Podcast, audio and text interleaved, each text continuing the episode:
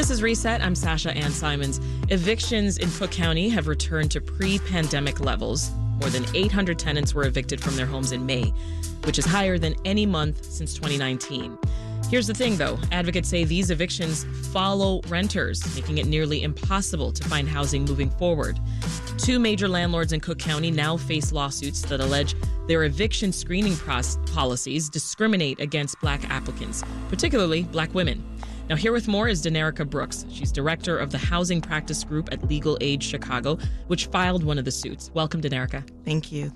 Also with us is Emily Werth, senior staff attorney at the ACLU of Illinois, who's representing the groups who are suing. Hi, Emily. So, Denerica, these two cases are among the first in the country to challenge eviction screening processes as discriminatory. Is that right? That's correct um, we saw a problem, and this, let me be clear, is not anything that's specific to Chicago or Cook County. We see nationally that black women are disproportionately impacted by eviction. Evictions are more likely to be filed against black women. And so this is the first time that we're trying to really combat and challenge these processes where screening is locking people out of housing yeah. Uh, Emily, the ACLU of Illinois actually notes the policies of these two landlords uh, rejecting applicants who have any prior connection to an eviction case. Can you clarify what exactly does that mean? Having a prior connection to an eviction case. So these landlords um, have what no eviction policies that basically state if you've ever been sued for eviction, had an eviction filing against you, um, then they will not rent to you. And that means even if you won your case, even if you, you know, settled your case, or if it was five, ten years ago, um, no matter the circumstances, the mere fact that you were ever um, in eviction court uh, means that they that they will just not rent to you forever. So, oh, wow. Okay. So, an independent analysis of Cook County data found black residents are three times more likely to face eviction than non-black renters. Why do you think that is, Emily? Um, you know, I think the the reasons that um, black families and, and especially black women um, face eviction more frequently is um, complicated. Um, but what we do know is that um, it, it's even disproportionate to their share of the renter population. So, um, black uh, households make up about a third of the renter population in Cook County, but they're over 50% of those who are who have eviction cases against them. So. Yeah um, it's it's real it's a real problem. How does this affect uh, other areas of folks' lives, Denerica? Like, can it affect their ability to get jobs? It's absolutely cyclical. So when you have an eviction filing on your record and a landlord won't let you either apply for an apartment or reject you because an eviction was filed against you, that limits your housing choice. And so we see families concentrated on the south and west sides of Chicago for landlords that are willing to rent to them and that just perpetuates segregation. Mm-hmm. But it does affect your ability to get a job because if you're stuck in one part of the city, then you may have to travel too far to get someplace else, or if you're traveling so much that can really affect the amount of time you get to spend at home with your children. Mm-hmm. You know, your children have to go to school. It's just cyclical in that it has an effect on everything educational outcomes, um, health outcomes, because we also know in Chicago that where you live can also affect your life expectancy. Absolutely. So when I say it's cyclical, it's from where you start school to where you die goodness. And as you said uh, a moment ago, I mean, these policies sound like they further promote segregation. Absolutely. In a city that's already so divided. And we can look at where evictions are filed. The eviction filings are concentrated in the south side um, and the west side of Chicago. They, that's where some of the highest filings are. South Shore was known pre COVID as the eviction capital of the city. Yeah. Well, let's get into some specifics of the of the lawsuits. Denerica, I'm going to start with you. Legal Aid Chicago sued Hunter Properties in a, a, federal lawsuit alleging the apartment management company violated the Fair Housing Act of 1968. So, talk to us more about the company's no eviction policy. So, Hunter has a no eviction policy that's very explicit. Um, it's on their website. It's in your face, and it says eviction filings so, not that you've actually been evicted, meaning that the court has made a determination that you should be evicted, but that eviction filings will be a bar to you um, being approved. And then they have a second piece that says that any false information that you provide will also result in you being denied or your application being denied. So we have families paying $75 for an application fee and you get that question on their application. Which when did application fees go up to that much? Uh, I'm sorry. it has been a problem. Weren't they twenty five dollars at one point? they're now 75 $100 and it's for people that are 18 and older so an, an adult with adult children in the household every person has to pay that fee Wow. so what their policy does is say that if you provide incorrect information or false information as well then your application can be denied so how do you answer the question have do you have an eviction what does that mean hmm. Is that the eviction filing? Does that mean an actual eviction judgment? So if you say no, I have not been evicted because you haven't, or because your record is sealed, now there's another ground to actually deny your application and you lose money. And you're saying they're uh, not only discriminating on the basis of race, but also of sex. Right. Because black women are those that are disproportionately impacted by eviction when we looked at who evictions are being filed against. So, so we have a sense of scope here, Denerica. How big is Hunter Properties, and how much of the real estate do they own here in Chicago? How, how many folks uh, do their eviction screening policies actually affect? You know, I have to defer this question because I can't remember off the top of my head, but they do have lots of properties, and their properties are So pretty big footprint. pretty big footprint in the city, and a bigger footprint in that their properties are located in what we call opportunity areas. So at areas that people want to live in on the north side, you know, throughout the city and with access to what we would call good schools or what people think are good schools, right? Um, with job, with transportation. So we want people to be able to live in those areas, but they can't because an eviction may have been filed against them 10, 15 years ago.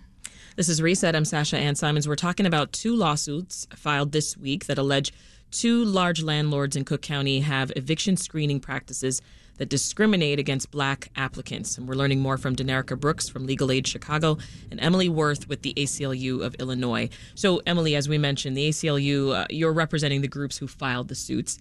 And Hope Fair Housing Center in Chicago filed a civil complaint with the U.S. Department of Housing and Urban Development. This was against Oak Park Apartments. So, what's the allegation here? So the case um, that Hope Fair Housing Center has filed against Oak Park Apartments is very similar um, in terms of, of the allegations and the basis of the um, discrimination case.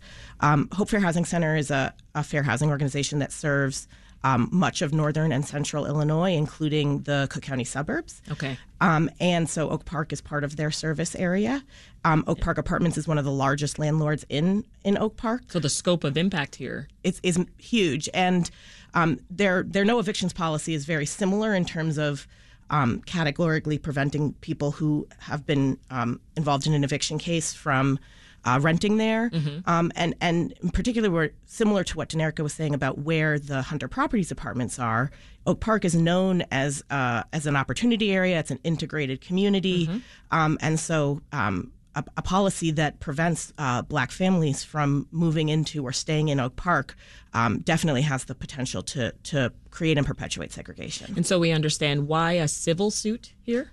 So it's actually a, um, a, a uh, discrimination complaint with the uh, uh, U.S. Department of Housing and Urban Development. Yeah. So it's not a lawsuit; it's a um, in, uh, administrative complaint, Okay. which the department um, will uh, investigate and determine if it finds that Oak Park Apartments has violated the Fair Housing Act, which is the uh, the law that, Okay. that the department um, enforces in this regard. I see. Okay. Thanks for clearing that up. And so, what happened then to applicants when they applied?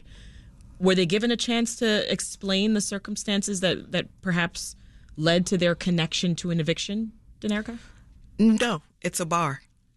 It's a bar. There isn't a follow up process that we know of. Just sorry. Just sorry. We can't take your You're not eligible. We can't take your application. You're just not eligible. What's your response, Emily, to, to landlords who say they are they're making a decision about who to rent to and, and that they, they need to know if someone's going to be able to pay the rent? Because I, I think there are probably landlords listening that that might be their, their frame of thinking. First, I would say the fact that someone was sued for an eviction three, five, seven years ago has no bearing on whether they can pay the rent today. A lot can happen in three, five, seven years. Exactly. So it's not a very good measure of whether someone is going to be a good tenant.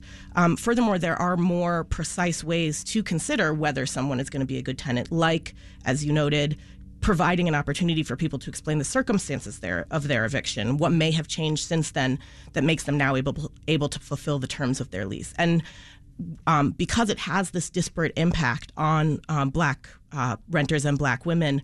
Um, landlords need to be narrowly tailoring how they're implementing these screening practices to minimize that impact. Hmm.